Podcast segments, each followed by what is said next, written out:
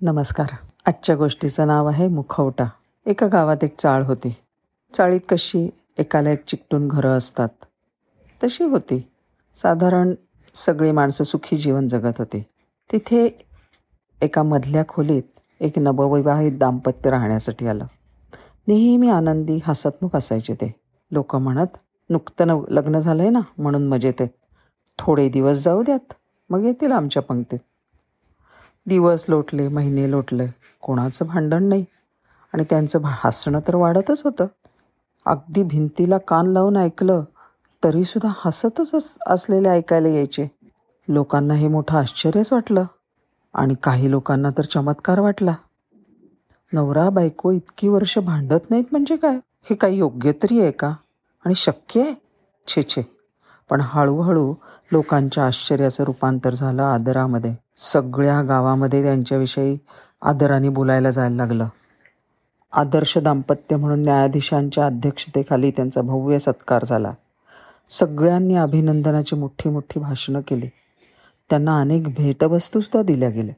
अशीच पुढची अनेक वर्षे उलटली आणि आता ज्या न्यायाधीशांनी त्यांचा सत्कार केला होता ते आता झाले होते उच्च न्यायाधीश. त्यांच्यासमोर एक दिवस एक घटस्फोटाचा अर्ज आला. ते बघून त्यांना आश्चर्याचा धक्काच बसला. कारण ज्या आदर्श दाम्पत्याचा त्यांनी सत्कार केला होता त्यांचाच तो अर्ज होता. घटस्फोटासाठी अर्ज केला होता नवऱ्यानी. त्यांना बोलावून विचारलं अहो तुम्ही तर आदर्श दाम्पत्य. कधी भांडत नव्हता? नेहमी हसत होतात. मग आता एकदम घटस्फोट का? तो नवरा रडवा चेहरा करून म्हणाला सर मी किती सहन करू? सहनशीलतेला सुद्धा एक मर्यादा आहे ना? आम्ही जेव्हा लग्न केलं तेव्हा एक प्रतिज्ञा केली होती. बिलकुल भांडायचं नाही. राग आला तर माझी बायको हातात मिळेल त्या वस्तू माझ्याकडे फेकत होती. आणि नेम चुकला की मी हसत असे. नेम बरोबर लागला की ती हसत असे. आमच्या खोलीच्या बाहेर आम्ही फक्त हसलेलं ऐकू येत होतं. पण असं आहे ना महाराज आता माझं झालं आहे वय. पूर्वीसारखा नेम मला नाही येत चुकवता.